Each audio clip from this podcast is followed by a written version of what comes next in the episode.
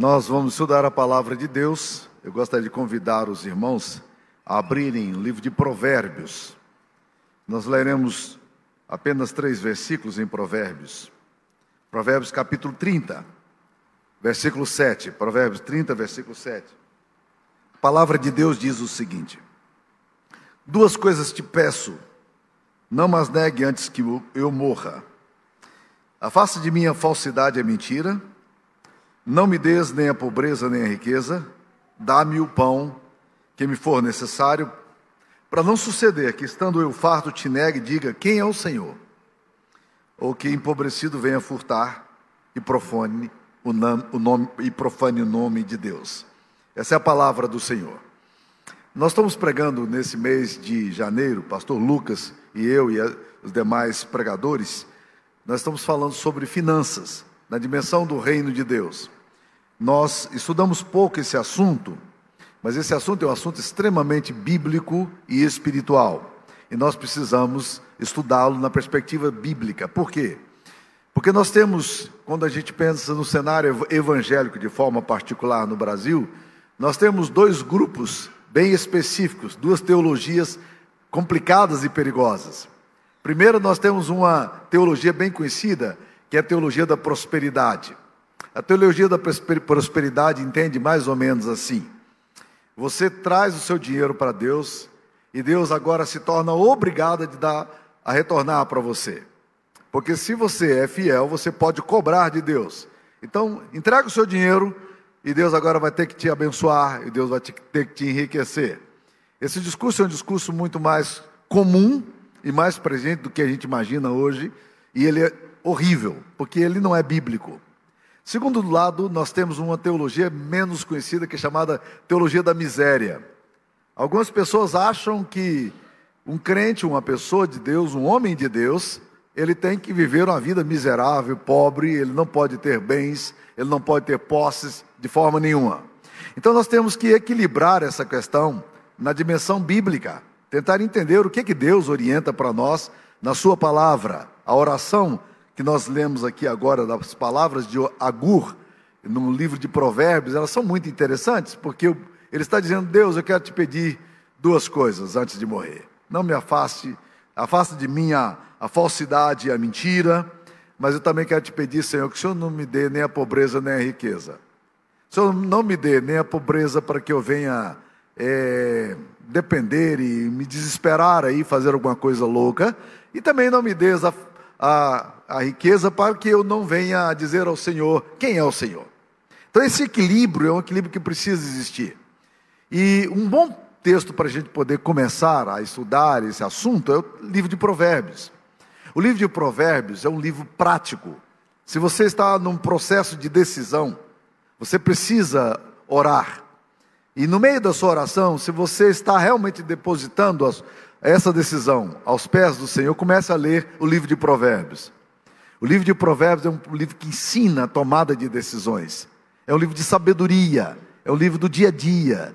E ler o livro de Provérbios é sempre muito bom para nós em todo o processo de decisão que a gente tem.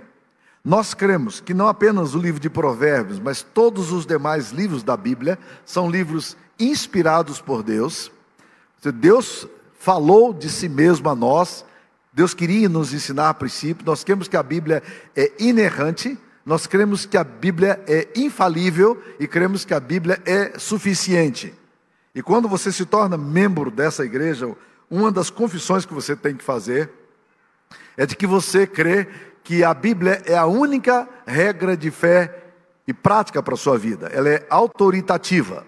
Eu espero que todos os membros dessa igreja, que hoje frequentam essa comunidade, realmente adotem esse princípio, porque esse é um princípio que igreja, as igrejas reformadas adotam. Nós cremos na autoridade das escrituras sagradas em todos os aspectos da nossa vida. Então, tudo o que você precisa para crer e tudo o que você precisa fazer para a sua ética, a palavra de Deus tem a nos dizer. Eu queria então trabalhar no livro de Provérbios, tentando levantar no livro de Provérbios cinco princípios espirituais sobre o dinheiro, para que a gente pudesse orientar a nossa fala aqui nessa noite.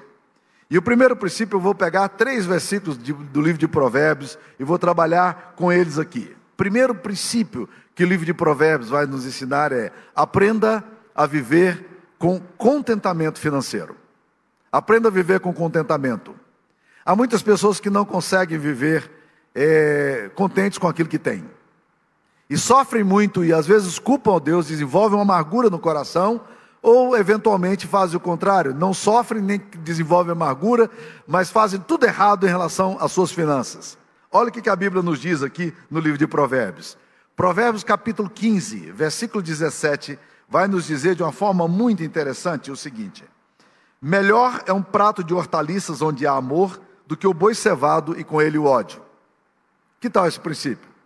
Melhor é um prato de hortaliças onde há amor do que o boi cevado e com ele o ódio. Bem, eu não gosto tanto de, de hortaliça quanto eu gosto de picanha. Definitivamente não. E o texto está fazendo exatamente uma comparação nesse sentido. Eu lembro quando o meu, meu neto mais velho, ele, ele até os dois anos de idade não tinha comido praticamente nada de açúcar, e ele basicamente eles controlavam a alimentação de uma forma tremenda, mas quando ele fez dois anos, com os amiguinhos dele, eles então resolveram fazer uma festa e colocaram chocolate. E aí deixaram que ele fosse e, e comesse o chocolate. E eu me lembro muito bem, a primeira vez que ele pegou chocolate e colocou um pedaço inteiro de chocolate na boca. Ele olhou, nós estávamos filmando, olhando aquilo, tudo que acontecia, ele virou e falou assim: ele virou e falou assim: não é verdura. não é verdura, ou seja, alguma coisa diferente tem nesse lugar aqui, né? Mas olha que texto interessante vai falar aqui para nós. Que é melhor ter um prato de hortaliças do que com com amor do que um boi cevado e com ele o ódio. Eu me lembro da história que eu tive de, uma, de um aconselhamento pastoral. Eu fui convidado, era pastor no Rio de Janeiro, fui convidado por um casal para irmos jantar num restaurante extremamente sofisticado. Eu só fui uma vez a esse restaurante, no dia que eles me convidaram.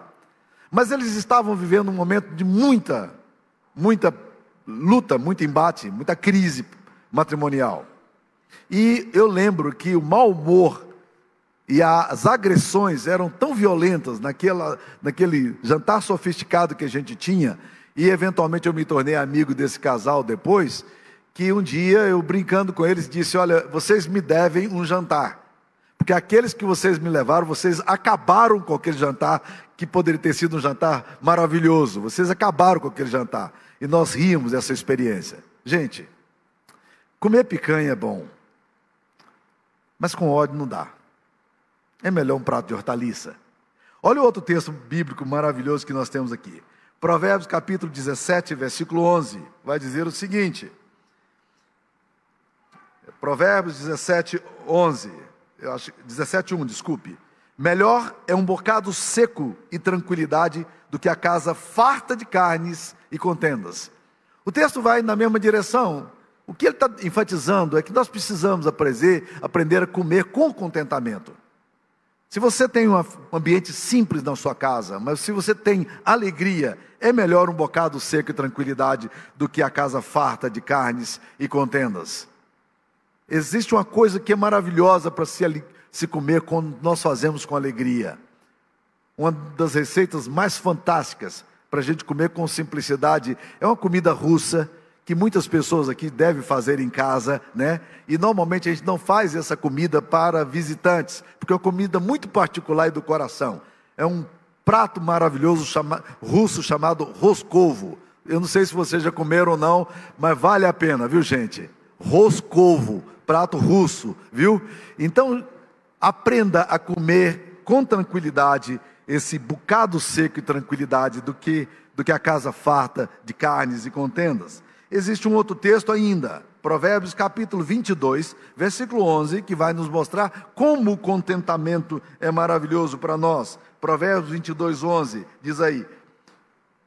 Um, eu acho que também tem mais uma vez errado, mas o texto diz: melhor o bocado seco com paz e tranquilidade do que a casa repleta de carnes e contendas. Em todos esses textos, meus queridos irmãos, o que nós percebemos é que o texto estava enfatizando essa coisa de contentamento.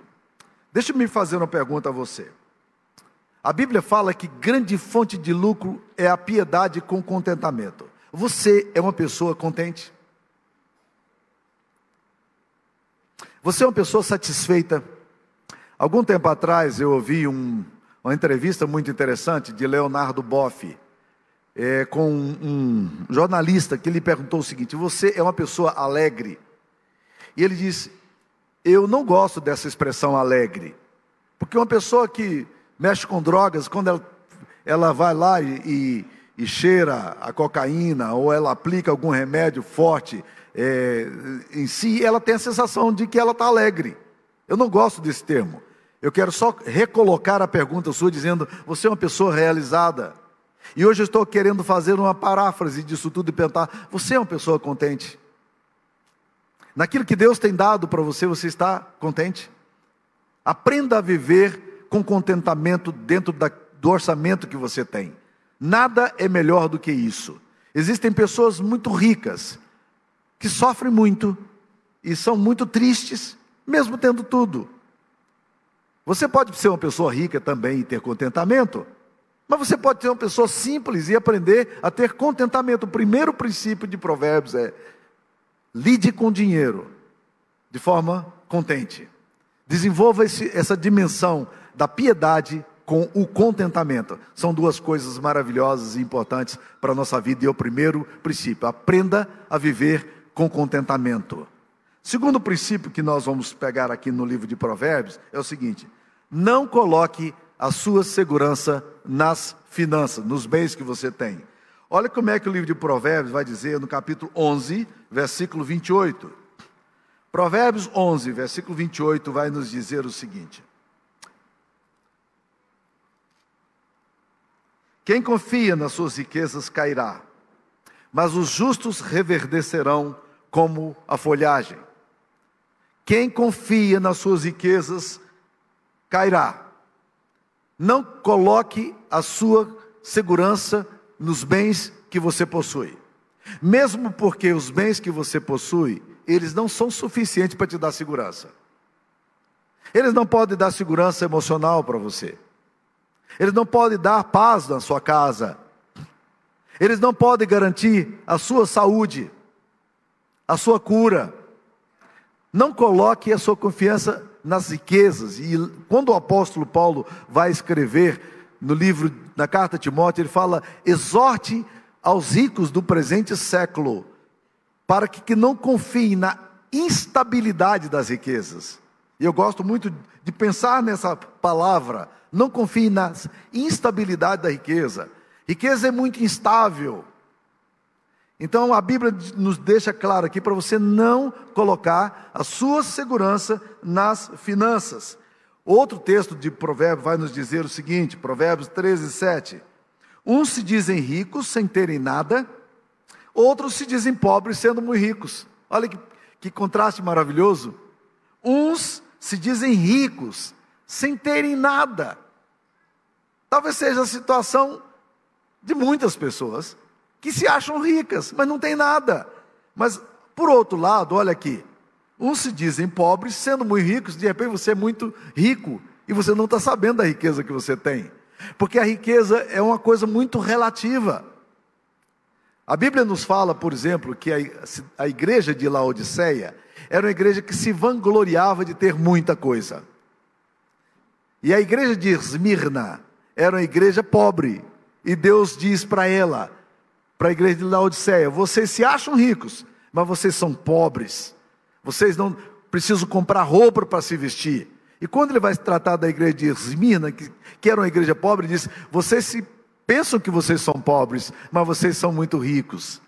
Qual é a verdadeira riqueza da nossa vida? Nós precisamos aprender a confiar em Deus que nos dá todas as coisas e descansar nisso. Tome cuidado para não achar que a sua riqueza, os seus bens vão dar estabilidade a você. Eles não dão.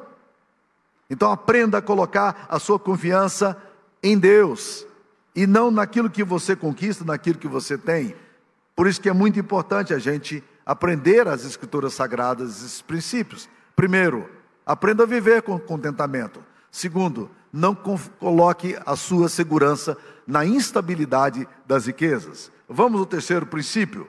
O terceiro princípio é muito interessante, em Provérbios é cheio disso. O terceiro princípio é invista corretamente. É interessante pensar nisso aí. Olha como é que a palavra de Deus vai nos ensinar. Provérbios capítulo 24, versículo 5, vai dizer o seguinte: Provérbios 24, 5. 24, 3, desculpa. Com a sabedoria edifica-se a casa, e com a inteligência ela se firma. Pelo conhecimento se encherão as câmaras de toda sorte de bens preciosos e deleitáveis. Esses dois versículos vão falar de três coisas interessantes para a nossa vida doméstica, para a nossa vida financeira. Vai falar de sabedoria, vai falar de inteligência e vai falar de conhecimento. Deixa eu tentar dizer que esse tripé aqui é considerado na sabedoria judaica o tripé do sucesso. Vamos lá, o primeiro tripé que, eu queria colocar para vocês: o tripé do conhecimento. Muitas vezes nós não somos bem sucedidos nos nossos recursos, na aplicação dos nossos recursos, porque a gente não conhece. Nós não conhecemos o mercado, nós não estudamos o assunto. E é sabido que no Brasil, por exemplo, uma das coisas que mais faz falta é o que a gente chama de inteligência financeira. Não existe muita preocupação nas escolas de preparar os alunos para dar um treinamento para eles lidarem com, com dinheiro. É só, por exemplo, fazermos uma comparação simples entre os cidadãos americanos e cidadãos brasileiros. 78% dos cidadãos americanos, eles investem no, na sua aposentadoria. No Brasil, apenas 11% investe na sua aposentadoria. Não é interessante pensar nisso? O que está faltando? Inteligência financeira. Não tem conhecimento de mercado, não tem conhecimento de como as coisas funcionam, e muitas vezes deixa o dinheiro parado na conta, não sabe aplicar, não sabe como investir, e a falta de conhecimento quebra esse pé, é um dos pés fundamentais. Segundo pé que nesse, nesse tripé do sucesso judaico aqui é a inteligência. A inteligência, muitas pessoas confundem inteligência com sabedoria, mas ela não é sabedoria. A inteligência é a capacidade de resolver problemas. Muitas pessoas têm boa memória e confundem memória com inteligência. Você pode ser uma pessoa que tem uma memória maravilhosa e mesmo assim não ser uma pessoa inteligente. A inteligência é a capacidade de resolver as dificuldades quando elas aparecem resolver problemas novos. E por último, a Bíblia vai falar aqui da sabedoria, que é o conhecimento e a inteligência aplicada. Quando você, por exemplo, tem o conhecimento e a inteligência aplicado, você é uma pessoa sábia. Existem muitas pessoas que têm muito conhecimento, mas não têm sabedoria. Existem pessoas que têm muita inteligência, mas ainda não são sábias. Existem pessoas que têm pouco conhecimento e pouca inteligência, mas são sábios porque no dia a dia sabem como lidar com as coisas de uma forma correta. Então, uma das coisas que nós precisamos aprender nas Escrituras Sagradas é investir corretamente. E muitas vezes a gente precisa aprender com as pessoas que estão é, tendo prosperidade. Às vezes, sentar com as pessoas. E como cristãos, nós precisamos aprender uns dos outros. Algum tempo atrás, um grupo de pessoas da nossa igreja Hoje esse ministério é coordenado pelo presbítero Paulo Souza. O Paulo desenvolve aqui na nossa igreja um curso que é, que é do Crown Ministries, que é exatamente sobre finanças.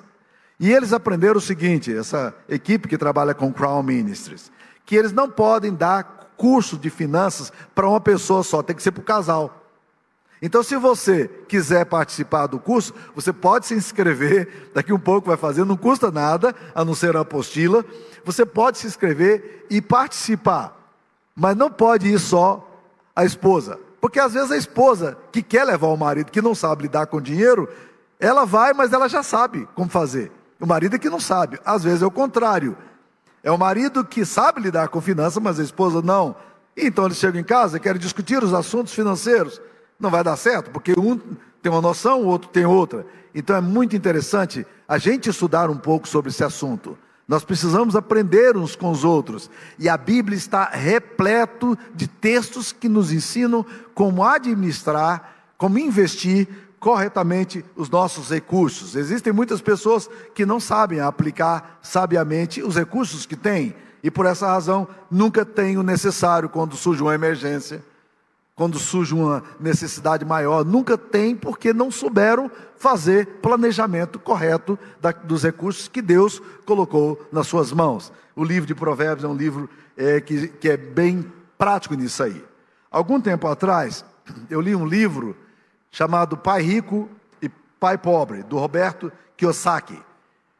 Ele conta que ele era filho de um homem que era professor universitário.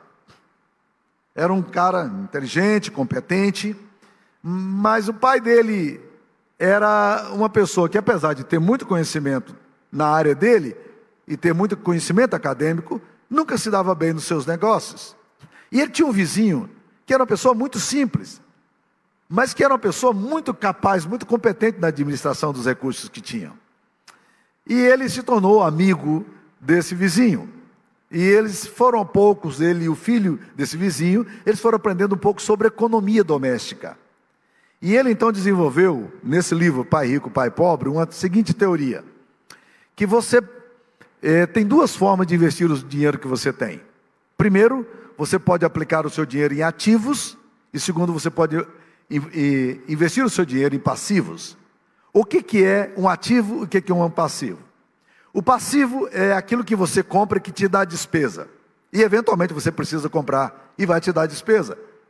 Ele diz o seguinte: se você compra uma casa, mas essa casa ela passa a te cobrar IPTU, imposto, tudo que você tem que pagar, manutenção e tal, ela começa a te dar prejuízo, porque você, na verdade, está fazendo um investimento em alguma coisa que vai te custar. Isso não é um ativo. O ativo é aquilo que você compra, aquilo que você tem e que vai dar dinheiro para você. Por exemplo, um carro pode ser um passivo ou pode ser um ativo.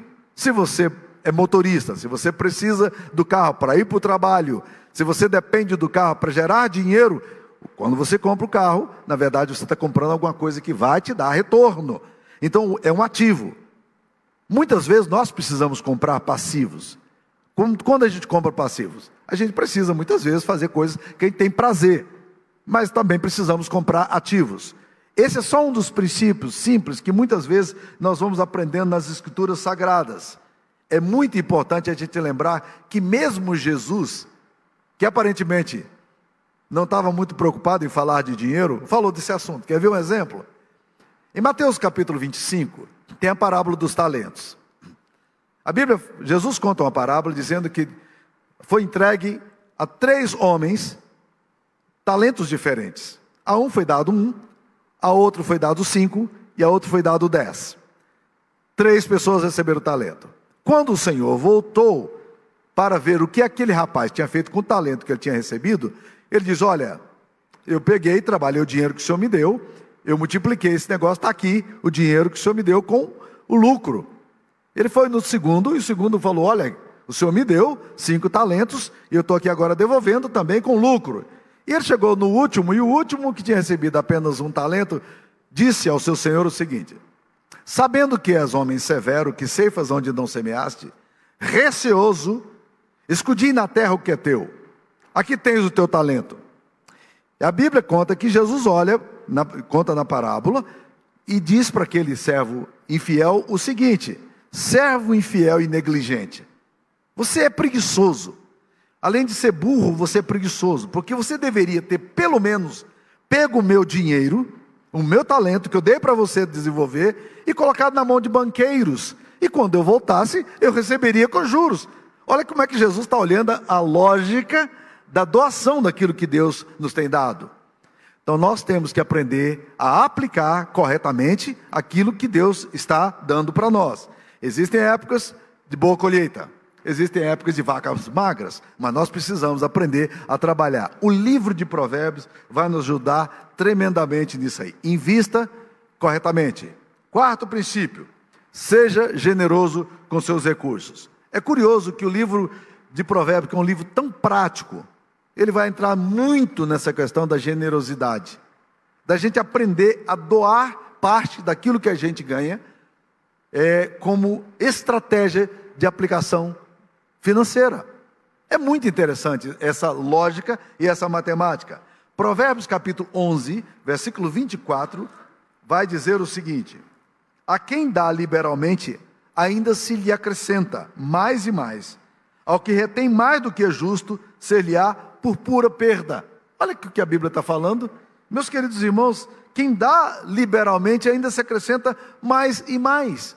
Doar, esse gesto de abrir a mão e poder abençoar o reino de Deus, abençoar outras vidas, abençoar obras sociais, isso tudo faz parte da estratégia de Deus quando Ele te dá os recursos.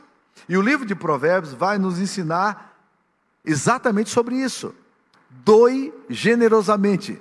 Não tenha dificuldade de fazer isso. E mais uma vez, eu vou citar aqui um contraste muito grande entre culturas que foram desenvolvidas com o pensamento da igreja reformada e culturas que não tiveram esse pensamento. O povo americano é considerado o povo mais generoso do mundo. É um povo que sabe aplicar financeiramente os seus recursos, mas sabe também investir generosamente. O povo brasileiro, ele ocupa, para vocês terem uma ideia, na escala de povos, povos generosos, nós ocupamos o 57 lugar em generosidade. Você acha se o povo brasileiro é um povo generoso? Não, não, não. Você não vem de uma cultura generosa. A cultura que nós recebemos não é uma cultura protestante. A cultura protestante ela tem um foco muito grande em generosidade. A cultura que nós temos aqui, ela não nos ajuda a sermos generosos.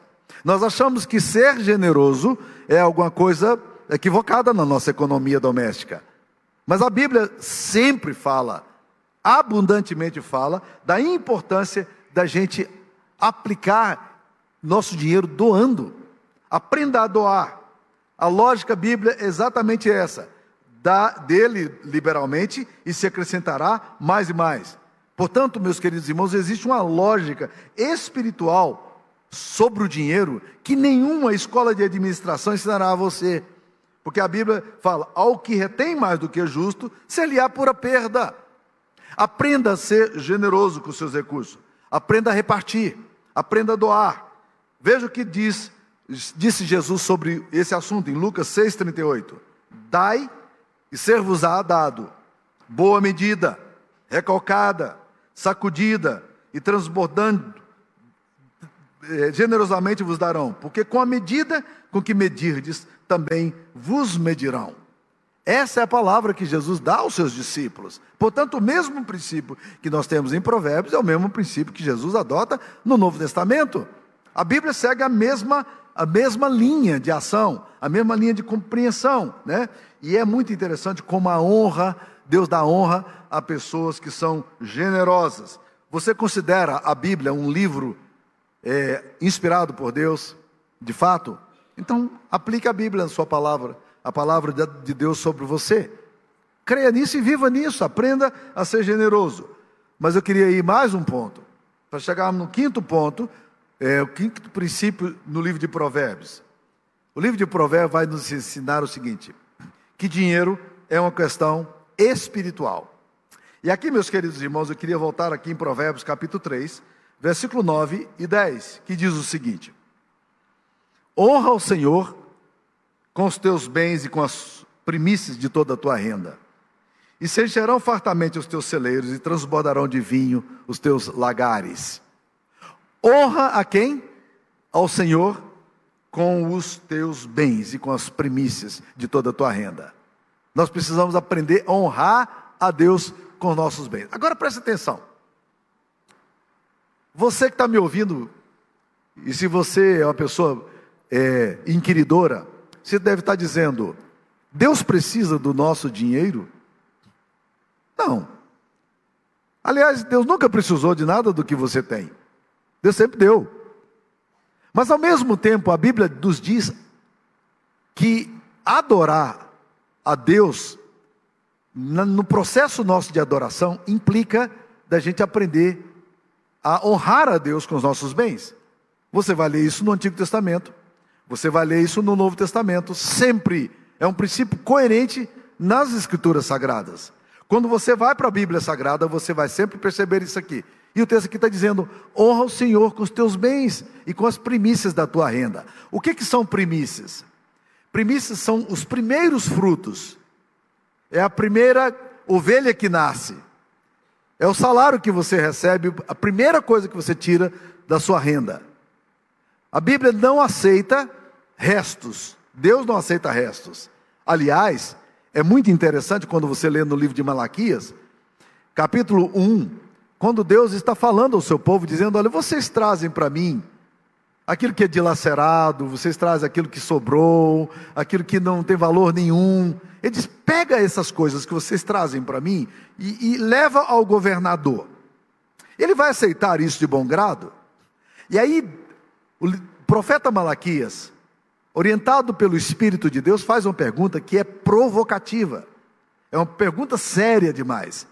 Ele diz assim: com tais ofertas, com a oferta que você dá, aceitaria Deus a vossa pessoa? Olha que coisa interessante. Olha como é espiritual a coisa. Com a oferta que você dá, você acha que Deus aceita você? Por quê? Porque a sua oferta reflete o caráter e a adoração que você tem a Deus. Preste atenção. Eu vou abrir só um parênteses aqui para dizer que os princípios espirituais que nós temos nas Escrituras Sagradas não são princípios espirituais para todas as pessoas. Assim como o sermão da montanha não é para todo mundo. A gente às vezes acha que o sermão da montanha foi escrito para todos, todas as pessoas. Qualquer um, crente, descrente, pagão, incrédulo. Não, não. Jesus está falando aos discípulos dele. Quando você lê na palavra de Deus semelhante mandamento, Deus está falando a quem? Ao seu povo. Por quê? Porque, na verdade, sendo um princípio espiritual, é muito importante entender que Deus, na verdade, leva muito mais a sério uma outra coisa que uma pessoa incrédula ou uma pessoa que não se rendeu a Jesus não tem. Qual é a grande verdade que, que nós precisamos entender na questão da espiritualidade do dinheiro? É que antes de darmos alguma coisa a Deus, Deus está interessado em que você dê você a Ele. Portanto, se você inverte a lógica e você traz para Deus algo que você tem, mas você não traz quem você é, isso não faz nenhum sentido para Deus. Nenhum sentido. Portanto, se você que está me ouvindo hoje ainda não entregou a sua vida a Jesus, eu quero exortar você: não adianta tentar subornar a Deus. Não traga o seu dinheiro. Deus não quer o seu dinheiro. Deus quer você. Entenda esse princípio de uma vez por todas. Agora, quando você ama o Senhor Jesus, quando você ama a Deus, uma das formas que você tem de cultuar a Deus é exatamente aprendendo a trazer o seu dinheiro e honrar a Deus com seus bens e com a sua primícia. Você tem feito isso? Se você aplica a pergunta do profeta Malaquias, no capítulo 1, a você, quando o texto diz: com tais ofertas, aceitaria Deus a vossa pessoa? Você acha que isso se aplicaria a você?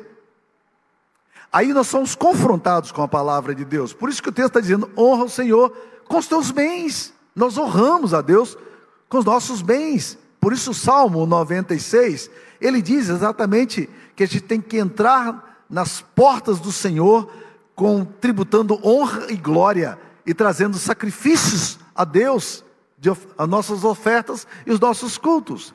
Dinheiro, meus queridos irmãos, é alguma coisa extremamente espiritual. Por quê? Porque dinheiro aponta para aquilo que é mais essencial no nosso coração e na sociedade capitalista: os nossos bens. E aqui agora, meus queridos irmãos, nós somos confrontados, tra trazidos a uma situação em que a gente tem que entender que dinheiro é uma questão espiritual. E o livro de Provérbios, ele tenta mostrar exatamente essa dimensão. Eu já acompanhei muitos milagres e já vi muitas coisas bonitas acontecendo relacionadas a dinheiro. Mas eu me lembro de algumas experiências muito boas que eu tive trabalhando com gente crente. Gente que realmente teme o Senhor, que coloca o dinheiro a recurso do reino de Deus e que sabe investir no reino de Deus. E eu me lembro de algumas experiências muito interessantes. O presbítero Ageu, é, que, era, que é um presbítero da Gávea, Maurício Ivânia o conhece muito bem, ele era um cara muito interessante. Quando nós íamos discutir orçamento do conselho da igreja, é, e a gente perguntava, gente, essas ofertas, quem vamos dar para a missão tal, nós temos recurso para isso, nós podemos dar. E ele falava sarcasticamente o seguinte: se não dermos, vai faltar. se não dermos, vai, vai faltar. Havia um presbítero aqui em Goiânia que também tinha uma tirada muito interessante. Ele era economista, presbítero da igreja. Então, trabalhar com gente economista no conselho é um negócio bem complicado, porque faz conta de tudo, né? Bem organizadinho, as planilhas e tal. Mas ele, quando a gente estava discutindo orçamento na igreja, a gente às vezes perguntava: e aí, vai dar? Ele dizia o seguinte: você quer que eu fale como um economista ou você quer que eu fale como homem de fé? É interessante a gente começar a trazer essa questão dinhe do dinheiro da gente na perspectiva de espiritual. Por quê? Porque é assim que tem que ser tratado. Então, meus queridos irmãos, quando eu vejo pessoas brincando é, com essa questão do dinheiro, ou zombando dessa questão do dinheiro, como os teólogos da prosperidade, que vem e falam: Ó, oh, traga seu dinheiro, Deus vai abençoar, você vai ficar rico, e falam pataquada. Deus não promete riqueza para ninguém. Pataquado, o que Deus promete é cuidar de cada uma das suas necessidades. E Ele vai cuidar de cada uma das suas necessidades. Agora, em resposta a Deus, o que, que eu posso dar? Que resposta que eu dou a tudo que Deus tem me dado? A sua salvação, o seu amor, a sua bondade. O que, que eu posso dar ao Senhor por todos os benefícios que Ele tem feito para comigo. Que resposta eu posso dar a esse Deus amoroso? Algum tempo atrás eu li uma frase que dizia o seguinte: há apenas duas maneiras de você responder à graça de Deus: gratidão e generosidade. Só tem duas maneiras de você responder: gratidão e generosidade. Quando você entende tudo que Deus fez por você, todo o amor que Deus demonstrou na cruz, a salvação que Cristo providenciou para você, a bondade desse Deus e o amor desse Deus, como é que você responde a Deus? Só tem duas formas. Responda com gratidão e responda com generosidade. É assim que se responde ao amor de Deus. E é por isso que dinheiro nas Escrituras Sagradas é tão importante e tão essencial, e nós precisamos aprender a trabalhar com isso. Quando nós entregamos nossas ofertas a Deus, quando nós honramos a Deus com, com as nossas primícias, dizendo: Deus, eu confio no teu caráter, na tua provisão, eu confio no seu cuidado. O que, é que eu estou dizendo? A responsabilidade do meu sustento deixa de ser minha. É, não é mais minha responsabilidade, ela é responsabilidade de Deus. Deus prometeu que vai cuidar de mim, e eu confio nisso. É uma questão de confiança. Então, meus queridos irmãos, são esses princípios que nós vamos encontrar aqui em Provérbios. O que é que você vai fazer com isso aí? Como é que você vai responder a todo esse amor de Deus e a bondade de Deus? Há tantos princípios lindos, não? Nas Escrituras Sagradas. Você continua crendo, depois do que você ouviu, que a Bíblia é a palavra de Deus, inspirada, autoritativa, inerrante, infalível? Você ainda crê? Então, honra o Senhor com os teus bens, e se encherão fartamente os teus lagares. É isso que a palavra de Deus diz. Vamos confiar nisso. Mas mais do que isso, vamos responder com gratidão e generosidade? Faça isso. Aprenda a contribuir com gratidão, com generosidade, glorificando a Deus por isso, colocando a sua vida como oferta. Porque mais importante de tudo, do que tudo o que você dá é a entrega de você mesmo a Deus. Essa é a resposta maior que você pode dar ao grande amor de Deus que amou você a ponto de morrer na cruz pelos seus pecados. Vamos orar. Senhor Jesus, aplica essa palavra ao nosso coração. Nos ensine, ó Deus, a viver para a honra e glória do teu nome. Nos ensine, ó Deus, a viver de acordo com a tua palavra, com submissão, com obediência, com graça. Em nome de Jesus nós queremos te pedir. Que o Senhor nos abençoe agora, Pai. Que a bênção do Deus Pai, Filho e Espírito Santo esteja convosco, irmãos, e com todo o povo de Deus, hoje e para sempre. Amém. Amém.